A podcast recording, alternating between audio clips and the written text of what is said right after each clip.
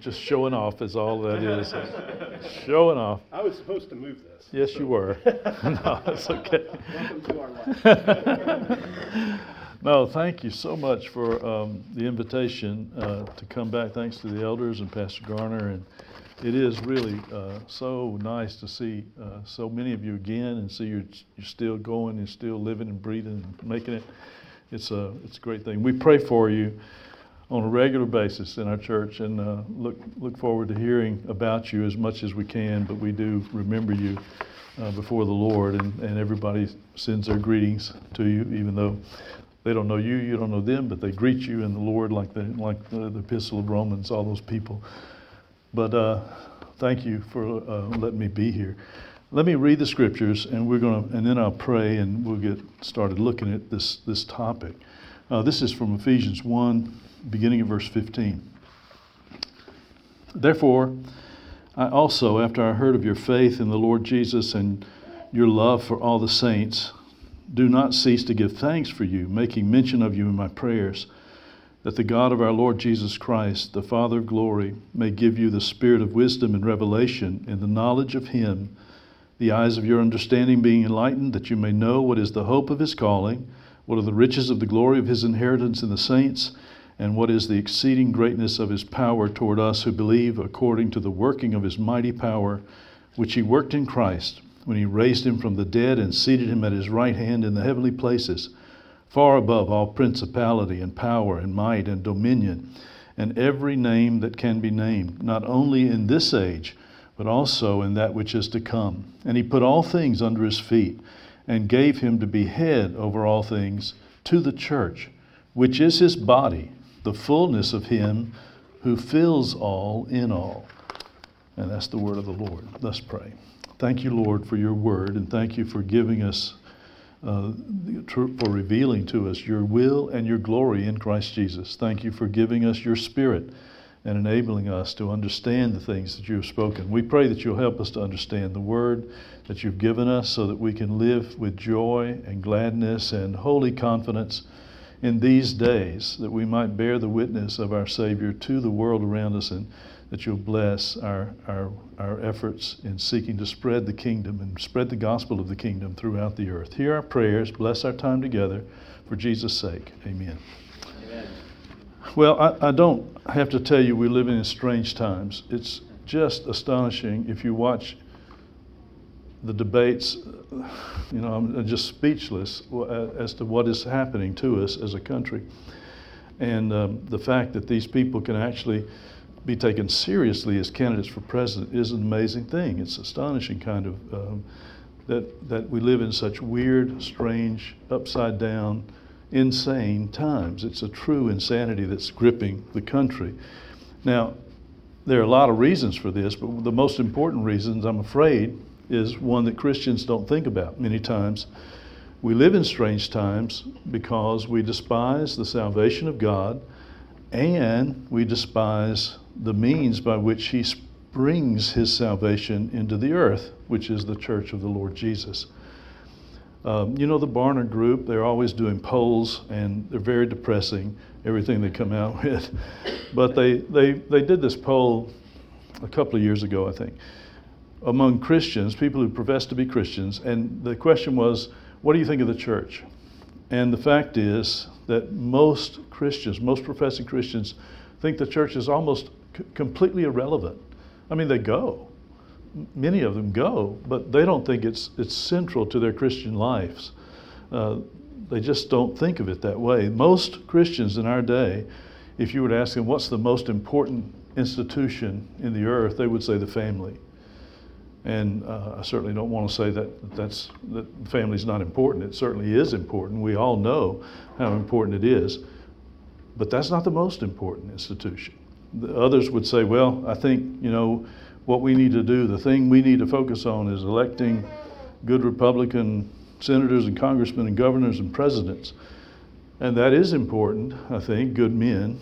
If we elect good, sound politicians, if we can find some. And um, that's important. Nobody should ever think that, that politics is unimportant, but that's not the most important thing. Um, some would think that doing those things is far more important than choosing a pastor or the next deacons or elders. Uh, and it is not, of course. Many believe that getting, getting the laws right, legislation corrected, and getting good, righteous laws is the best thing for the well being of the world. And it's more important than participating in worship on Sunday. And that's a big mistake. That's not true. And that's not saying that legislation is unimportant or we shouldn't care about it. We do. That's why we're concerned about the, some of the, if, if so and so, if these, if the, some of these people get in power, we're in big trouble. So I am concerned about legislation, very much so. But I have to tell you, worship is far more important than passing good legislation. All of these things point to the reality is that the church is the most important institution in the world. It is the center of everything that God is doing. But you have to ask the question then, you know, when having all these attitudes that I just mentioned, if we could gather up all the church fathers and, and then the great leaders of the church through the Reformation and through the 18th, 17th and 18th and 19th century, we could all gather them and just say, guess what, guys? Here's what most people in our country think about. This is what they think is important. They would all, to a man, be astonished. They wouldn't believe it. Historically, these attitudes are so weird, they're almost indescribable. And yet they're very common. I'm talking about myself because I grew up much like many of you in, in, a, in a church that was, it wasn't, they weren't bad people, but it was just a very, um, a very, I guess, normal church in our country. And we, I never thought it was very important. Nobody seemed to think what we did was important. And uh, I was uh, influenced much more by Campus Crusade for Christ or an independent organization, not the church. And so I didn't think the church was important at all. And if you had asked me, in fact, people did ask me when I graduated from college, what am I going to do? And I said, well, I'm not sure, but I'll tell you one thing I will never do, and that's be a pastor in a church. and I was serious about that because I really didn't want to have anything to do with the church. I wanted to give seminars. You know how that's fun. You go, give a seminar, leave town. You don't have to deal with all these crazy people. it's great. I love giving seminars. And that's what I wanted to do. But I really despise the church. The, the word despise just means you don't think much of it. You know, if you despise it, it doesn't mean you hate it or you're really angry when you see it. it the word despise just means, yeah, it's not important. It's, it's kind of, yeah, you know, not important. And that was my attitude. I, didn't, I wouldn't have said, don't go. I would have just said, oh, yeah, you know, it's nice to go. You need to do it. But I didn't think that that was where it, the action was. And I was wrong. Why is the church so despised in our day? Well, it's despised because we do not believe what God has said about it, what God reveals about it in the scriptures. The Bible says that the church is the body of Christ. Now, that's not news to you. You all knew that. If I'd asked the question, what is the body of Christ? You would all said, oh, the church. You know the answer to that, but do you really believe that the church is the body of Christ? The Bible says that's what it is. Paul says in the passage that we just read in Ephesians 1 that the church is the fullness of Christ. It is his fullness. The idea is you cannot know Jesus fully like you should if you don't know the church, if you don't if you despise the church. The church is essential in order to being in relation and having a relationship to Jesus. That is not said, none of this stuff is said of the family. It's not true. The family is very important. Not we don't despise the family at all, but that's not said of the family. The family is not the body of Christ. The family is not the fullness of Christ. The church is the fullness of Christ. We are not thinking of Jesus biblically if we don't think of him in terms of the church. That's what we really need to understand. And that's what Paul is saying. The, the civil government's not said anything, has anything like that kind of thing said about it. It is the church that is the fullness of Jesus, the fullness of Him who fills all in all. Now, you would think it would be almost impossible to think lightly of the church given what the Bible says about it. How could you think that the body of Christ is not important? Uh, but it, that's exactly what's happened. Most Christians view the church as an auxiliary institution an organization, something like a Christian uh, country club. And we get together, we have parties, we eat food, we have fellowship. We don't have a golf course. That's, that's the only thing we don't have. But that's basically what we are. One, one man said, Who needs the church? The Rotary Club serves coffee. The 4 H Club says prayers. The Red Cross offers up offerings for the needy. The Mental Health Clinic offers counseling for the troubled. He said the Boy Scouts offer youth program. Well, not anymore.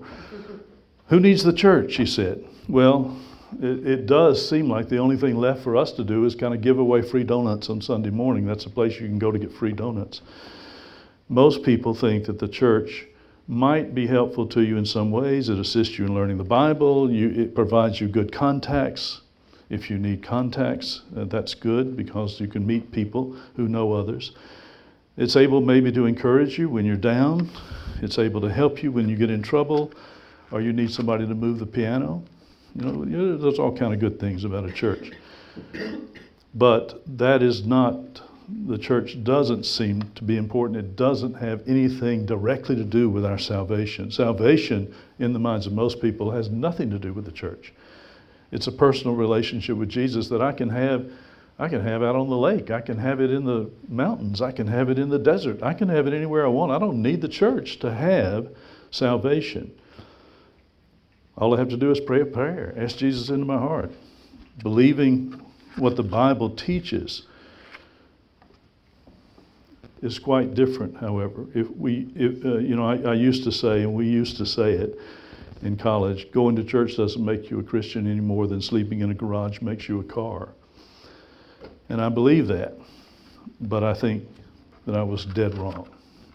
Not because I've become a Roman Catholic, not because I believe there's some magical thing that happens, but I believe what the Bible teaches. God doesn't say that the church is a means by which we are helped to understand what salvation is. He says in so many words that the church is salvation. This was the common belief of all Orthodox believers all the way through, I would say, the middle of the 20th century, or the majority um, in, in the 20th century. The church father Cyprian, you've probably heard this before. Cyprian said this Therefore, he who would find Christ must first of all find the church. For outside the church, there's no truth, no Christ, no salvation. He compared the church, like many other church fathers did, and the reformers too, he compared the church to the ark in the flood. He said, if there was any escape for one who was outside the ark of Noah, there will be as much for one who is found to be outside the church. Just as there is only one ark, in other words, so there's only one church, and it is the Christian's only hope. And this is absolutely true because because the church is really and truly the body of Christ. It's not a human organization. We think of it that way. I mean, in spite of ourselves, we think of it, you know, we can talk about, we started this church. We did it. I know the guys who did it. I remember when it did and when it started. And we think of it as a, just a human organization. It isn't. And we've got to keep reminding ourselves the church is really and truly the body of Christ, which means it cannot be separated from Jesus. It is His fullness. Salvation, therefore, can only be found in union with the church because all life is in Jesus and the church is His body. If you're separated from His body, if you have no union with Him, you have no life. Apart from Him, there is only death. Jesus cannot and will not be separated from His people. He does not want anyone to think of him apart from his people, which is his bride and his body. He identifies himself, therefore, throughout the Bible with his people. So, those who persecute the church, he goes to Paul, who was Saul, who was persecuting the church, and he goes, Why are you persecuting me? And Paul probably sitting there going, What? I'm persecuting these, these stinking Christians? I'm not, I'm not touching you. Jesus says, Yes, you are. If you do it to them, you're doing it to me. That's my body. And he takes it very seriously. When those who hear the church, when, when you hear the church, he says, when you hear the preaching of the word from my representatives, my ministers, you are hearing me, he said. He identifies himself with the, the leaders of the church. He says those who care for the church are caring for him. Remember the parable of the of the sheep and the goats. He, they, he said that you didn't, you, I was in prison, you didn't come see me. I, I, I was sick, you, you didn't visit. And they go, when, we, that's not true. When, when, did you, when were you ever in prison? We didn't come to you. Jesus said, you didn't do it to the least of these, my brothers. You didn't do it to me. So he clearly will not be thought of apart from his people. So inseparable is the church from Jesus that Paul identifies Jesus with the church in 1 Corinthians 12 12. Listen to this language. He says, For as the body is one and has many members, but all the members of that one body, being many, are one body, so also is, and you expect him to say, the church, because that's what he's talking about. But he doesn't say, so also is the church. There's one body, many members. Every member has a different thing to contribute. Every member has a strength and a gift to, to minister to other members of the body. That's what we expect him to say. That's not what he says. Remember what he says? He says, There is one body, and so also, there, uh, all the members being members of that one body, being many, are one body, and so also is Christ. And Calvin says, he just, he just fooled us. Calvin says, that's not what we expected to hear. He says, here Paul identifies the church. The name of Christ is substituted for that of the church. And because Paul calls the church Christ in this verse, there is, it's full of rare comfort. For Christ invests us with this honor that he wishes to be discerned and recognized not only in his own person, but also in his members. And of course, Calvin is, is expounding this in light of what Cyprian and other church fathers taught. He is repeating, expanding on the statement of Cyprian. And commenting on Ephesians 1.23, which we read, Calvin says, Paul in Ephesians 1.23 says, the church is his fullness. That's talking about Jesus, is the fullness of Christ. As if he would be mutilated in some way were he to be separated from his members. Absolutely right if the church is his body, to touch you is to touch Jesus. Like God says, he who touches you touches, touches the apple of my eye. He sticks his finger in my eye. And that's, that's how seriously God takes the church. That's the way it really and truly is. So all of that sounds like heresy, and you kind of get a little uneasy about it because we haven't been, we haven't lived, to, we haven't been hearing those kinds of things. Uh, but in fact, the Bible doesn't allow another view. To be saved is not merely to have some sort of private, personal religious experience, but it's to be delivered out of our union in Adam. We were united to Adam, and therefore we were all dead. We come into the world dead in trespasses and sins to be delivered from that, that death and condemnation, and brought into life in Christ, united to Jesus, who is life.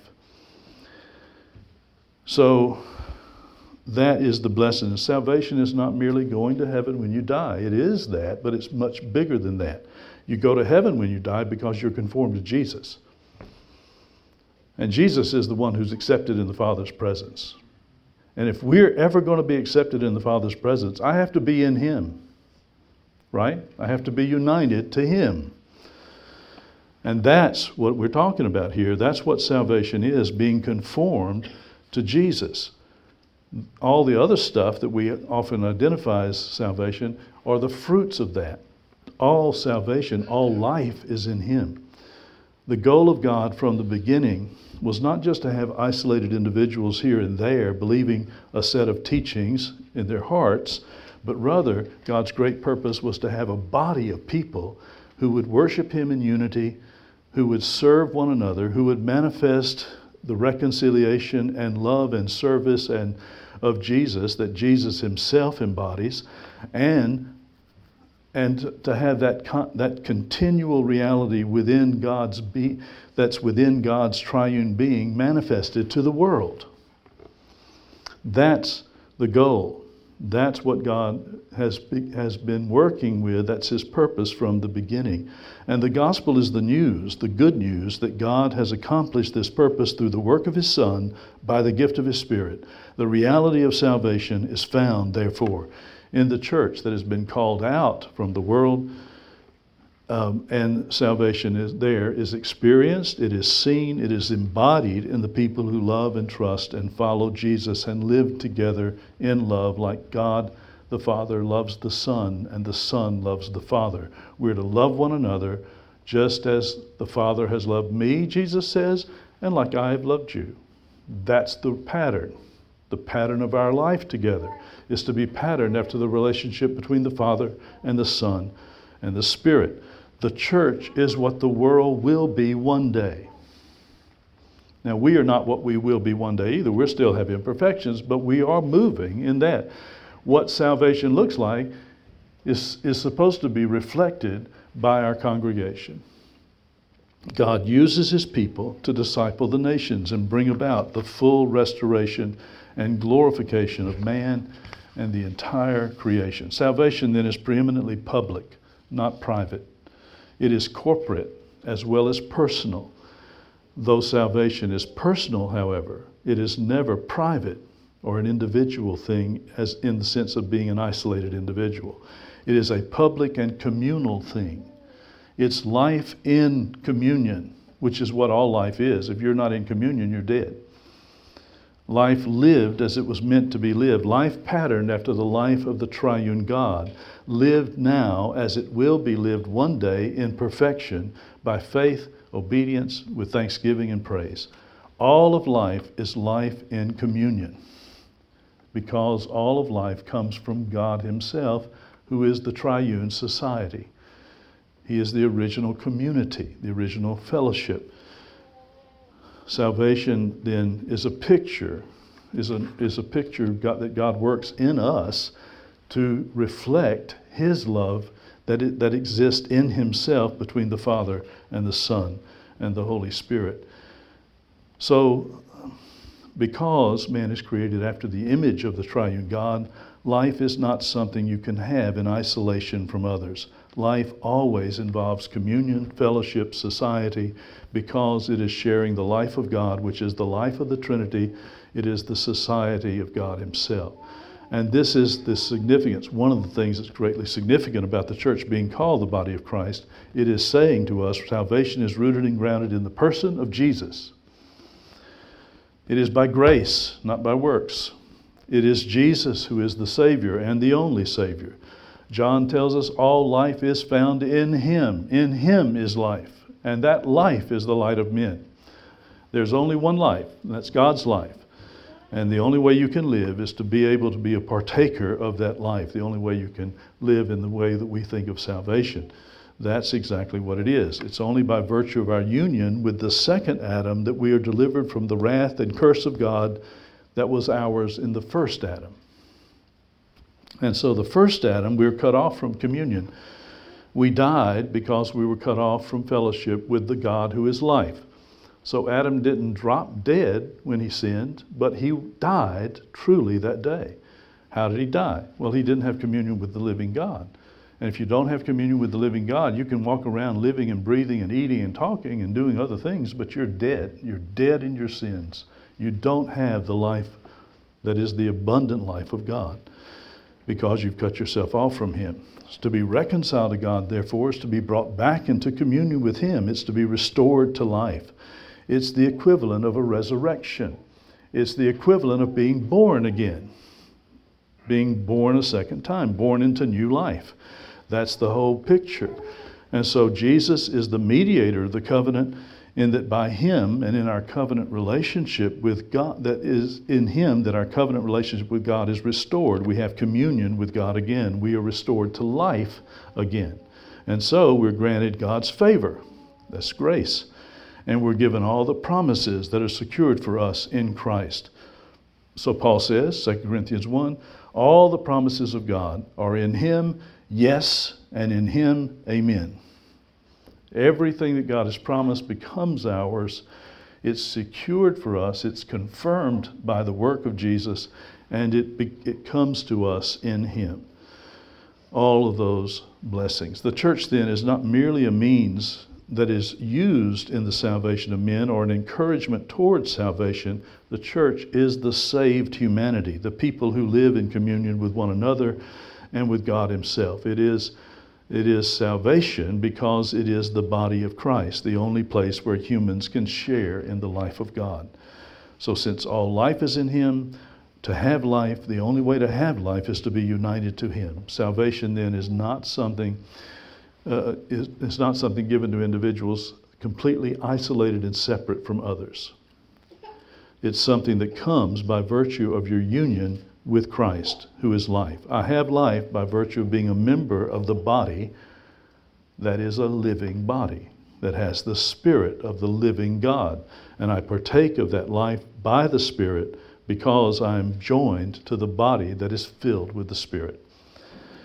I can only have life as long as I continue to abide in the body where it exists. So we're not given little individual eternal life batteries somehow, you know, that you pray a prayer, God sends it from heaven, and it's, it hits you, in, I guess, in the head or the heart, goes in there, and you got eternal life. That's the way we think about salvation, isn't it? I mean, we really do. Um, we think of it kind of like something I get straight from heaven, straight from God, and I have it all by myself, which is why when you meet, you can meet some of the biggest reprobates, especially where we live in the South. And you live in the South, but we live in the southern South, yeah. and everybody's been saved. Now, they hadn't been to church ever. They don't care about the church. They don't care about that. Why would you? They don't want to live faithfully.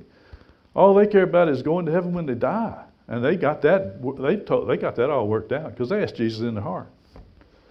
And you go up to the drunk, say, Man, you need to be repent. He goes, Oh man, I'm a Christian.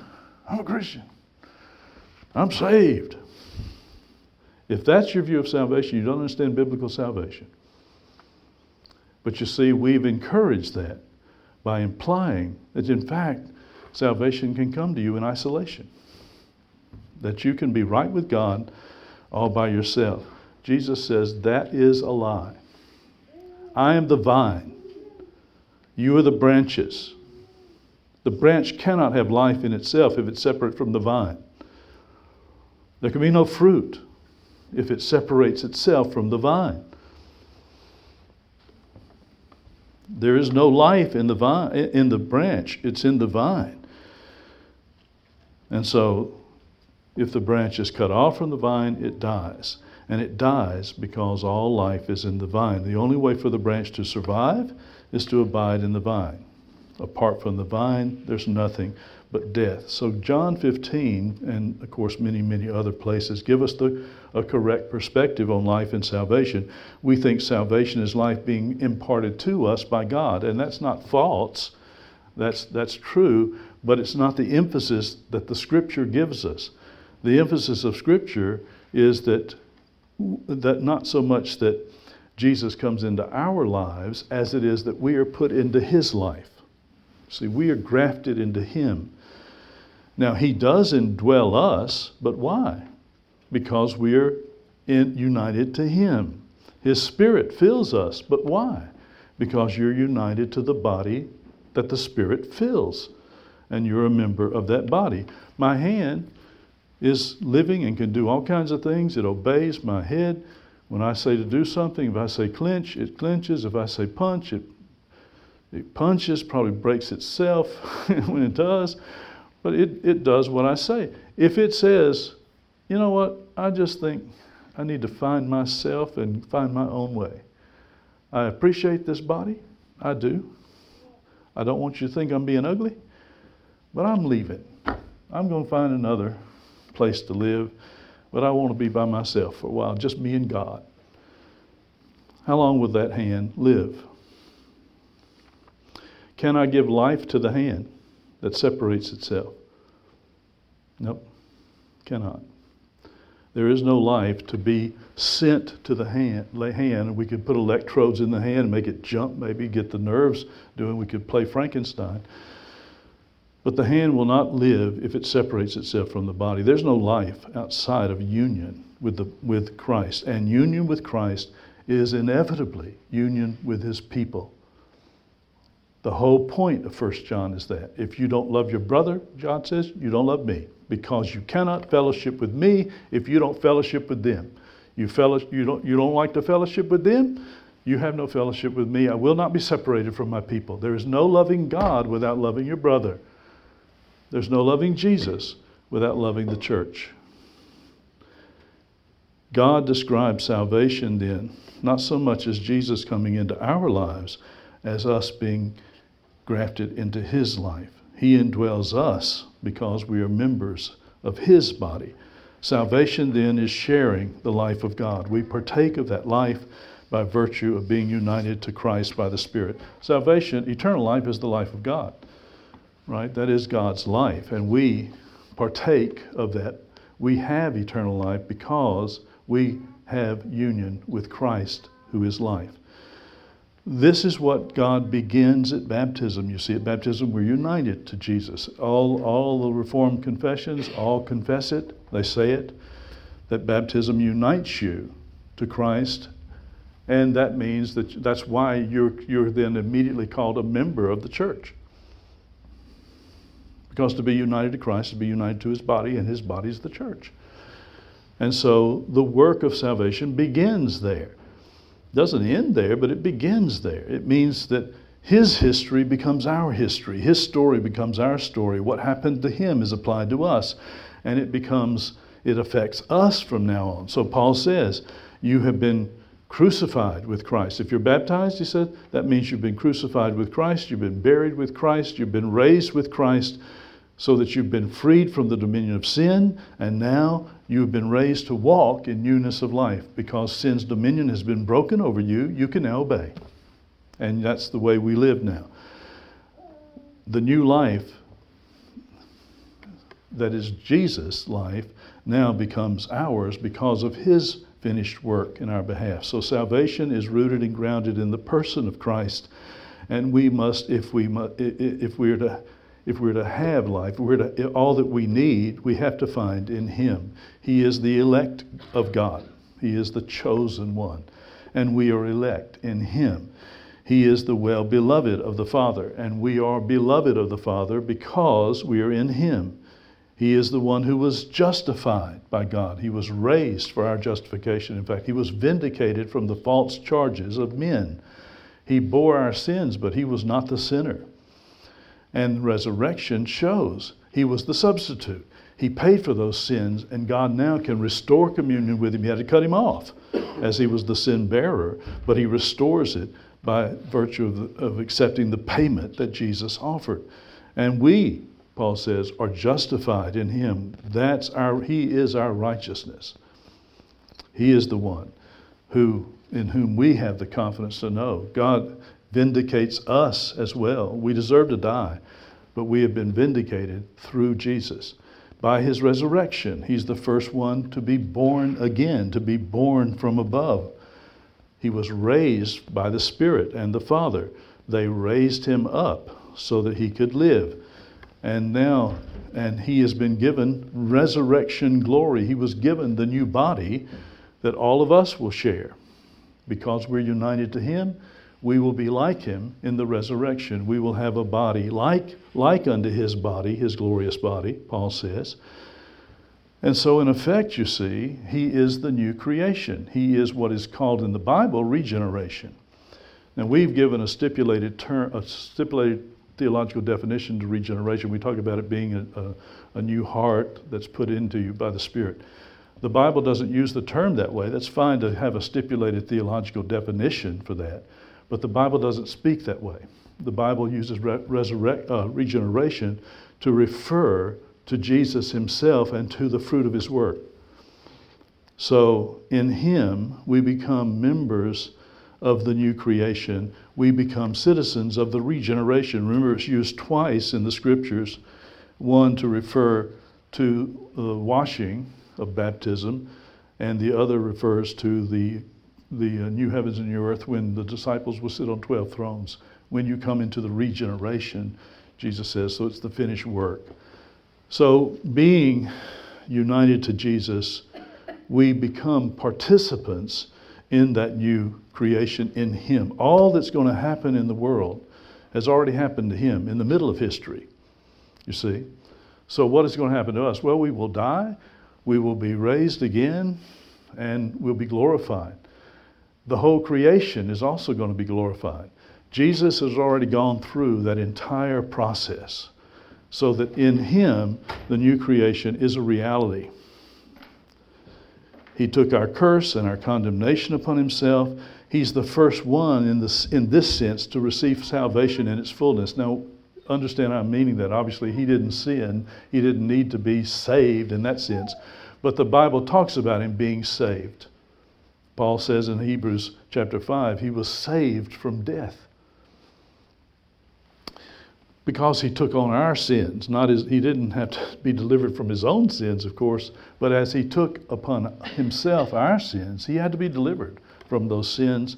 And so he goes through the entire process of salvation for us. He took the curse, our condemnation upon himself, pays the full penalty, and therefore was saved from death. He received the salvation that God is giving all of us, He purchased it, He obtains it by His own work, and becomes then the surety that we too will certainly be delivered. So we know absolutely. All I have to say, where's Jesus? He's at the right hand of the Father. Where will you be? At the right hand of the Father. That's exactly where all of His people will be because of Him. And He becomes our surety, our absolute yes and amen, knowing that everything God has promised will be fulfilled.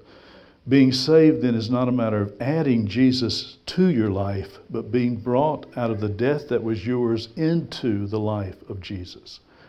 Christianity is not about how Jesus fits into your life or changes and alters your life, but rather how you have died and you have been brought into his life and been transformed by that life, which is a new creation. So Paul says, if any man be in Christ, he is the new creation. All things have passed, old things have passed away, all things have become new. Why? Because Jesus, that's what's happened to him.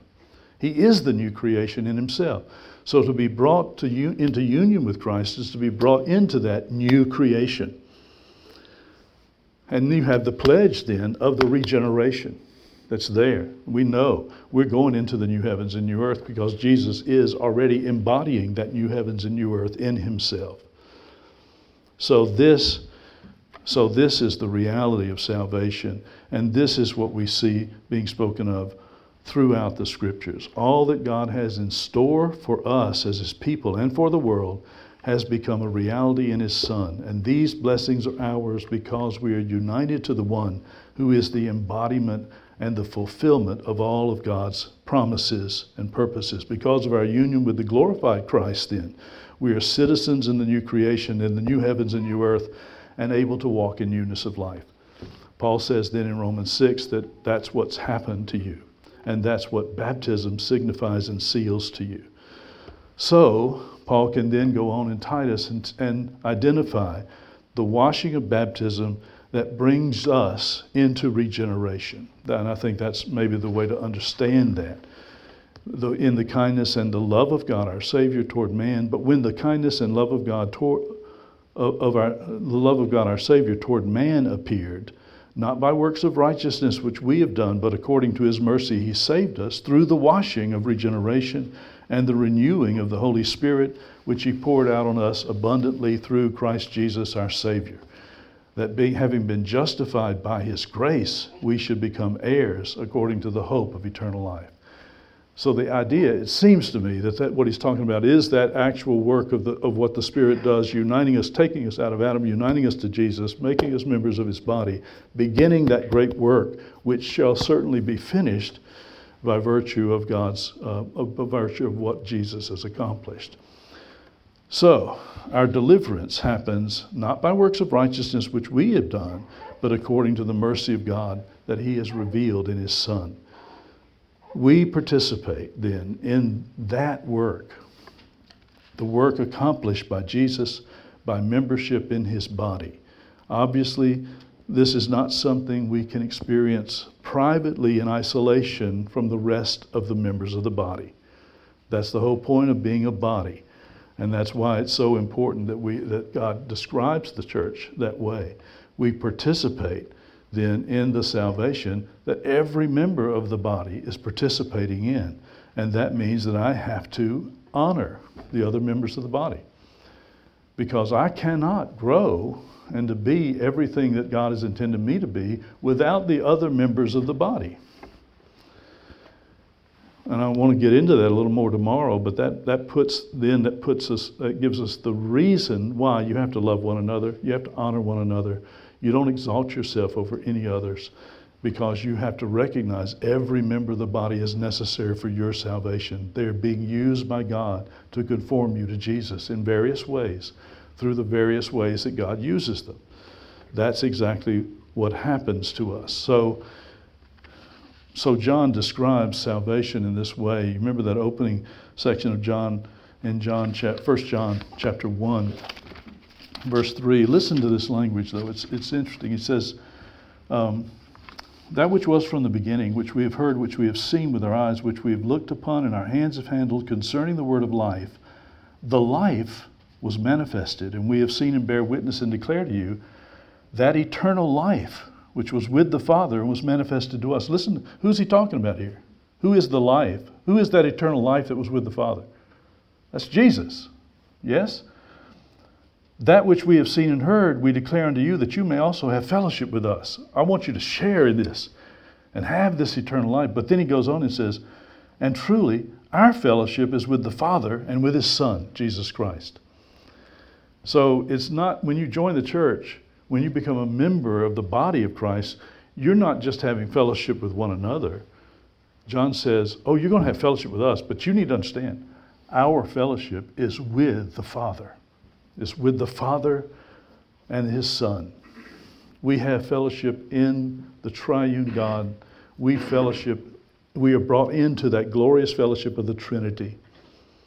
And that's our life. That's the eternal life that we now have, is that fellowship with the Trinity. The gospel brings us into fellowship with God, but fellowship with God involves fellowship with all of his people. There's no such thing as an individual, private fellowship with God. Now, you say, Well, I have fellowship with God. Yes, you do have personal fellowship, you have a personal relationship. But you see, that even is not isolated from the rest of the body, is it? If it is, you're going to be weird. You're not going to be right. You're going to be, you know, you fall into crazy things when you're by yourself. You start thinking weird thoughts when you read the Bible. You have to have somebody come along and say, Where'd you get that? Why do you think like that? That's nuts. And you go, Well, I just thought it was wrong. No, it's crazy. You're an idiot. Oh, that helps me. we have to be. We have to have one another to help us to understand. Miroslav Volf, who's a theologian, he said one cannot have a private, self-enclosed communion with the triune God, for the Christian God is not a private deity. Communion with this God is at once also communion with those who have entrusted themselves in faith to the same God. Hence, one and the same act of faith places a person into a new relationship both with God and with all others who stand in communion with Him. We are baptized, remember, into the name of the Father and the Son and the Holy Spirit. The name represents God Himself. Those titles not only represent are not only descriptive of the relationship sustained between the persons of the Godhead, but they also describe our relationship with the Godhead.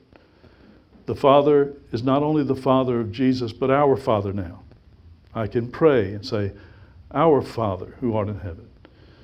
Jesus is not just the Son of the Father, He is the great captain of my salvation. He becomes my brother because I too now have been made a son of the Father in Him. The Spirit is not just the Spirit that's sent forth from the Father and Son, He is the Spirit that's been sent forth to me by virtue of my union with that communion. I'm in that communion of the triune God, and I share in all the blessings of that communion. And so baptism initiates that. That's the reality of it and the great mystery of it. We become partakers of the Spirit because we become members of the household where the Spirit dwells in His fullness. And we are to grow up in that. That's why you teach your children, you bring them up in the nurture and admonition of the Lord. You teach them about what this is what God has done for you in baptism. Now, this is the way we respond to that. You have to always ask forgiveness for your sins. You have to always trust in Jesus. You have to always love Him and follow Him all your life. Don't ever forsake Him. He will never forsake you. Don't ever forsake Him. We think too much like the, of the church as if it's a jar where we, as marbles, can go roll in once a week. So we can be together, you know. We got to have some touch time. We're a jar where all the marbles can have a place where we can come together, and all the marbles can rattle a little bit and sing a little bit, and then they then the then you just pour them out, and they just spread all over the place. The problem with that analogy is that a marble can still be a marble when it's poured out of the jar. But a Christian who leaves the church is no longer a Christian. The church gives you that identity. It is the body of Christ. You leave the body of Christ, what do you have? You can't take a life pack with you. You can't take a piece of Christ with you to keep you alive. You leaving life. Life belongs to Jesus, and the only way you can have it is to be in union with his body. And if you cut yourself off from him, you die. And this is the significance of being a body. Just as the life of each of the members of your body depends upon the, its union with the rest of your body, so life for us is dependent upon union with the body of Christ.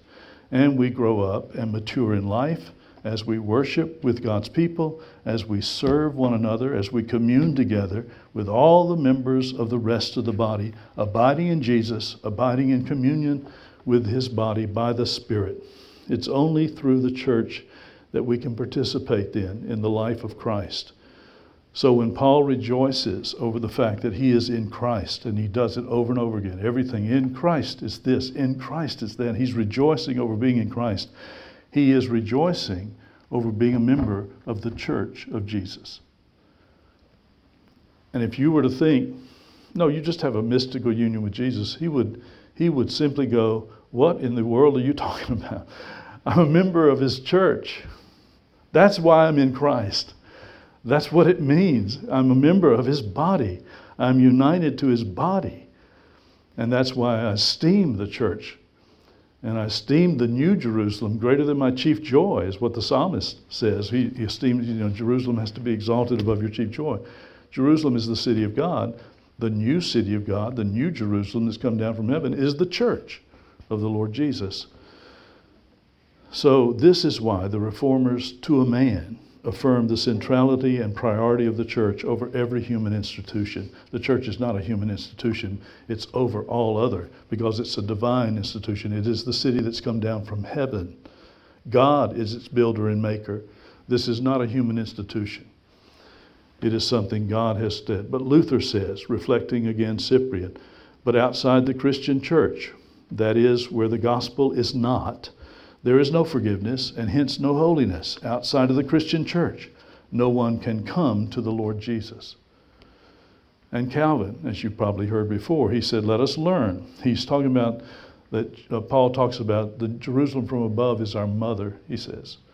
The city of God that descends from heaven, Paul says, that's our mother. That's the one that gives you life.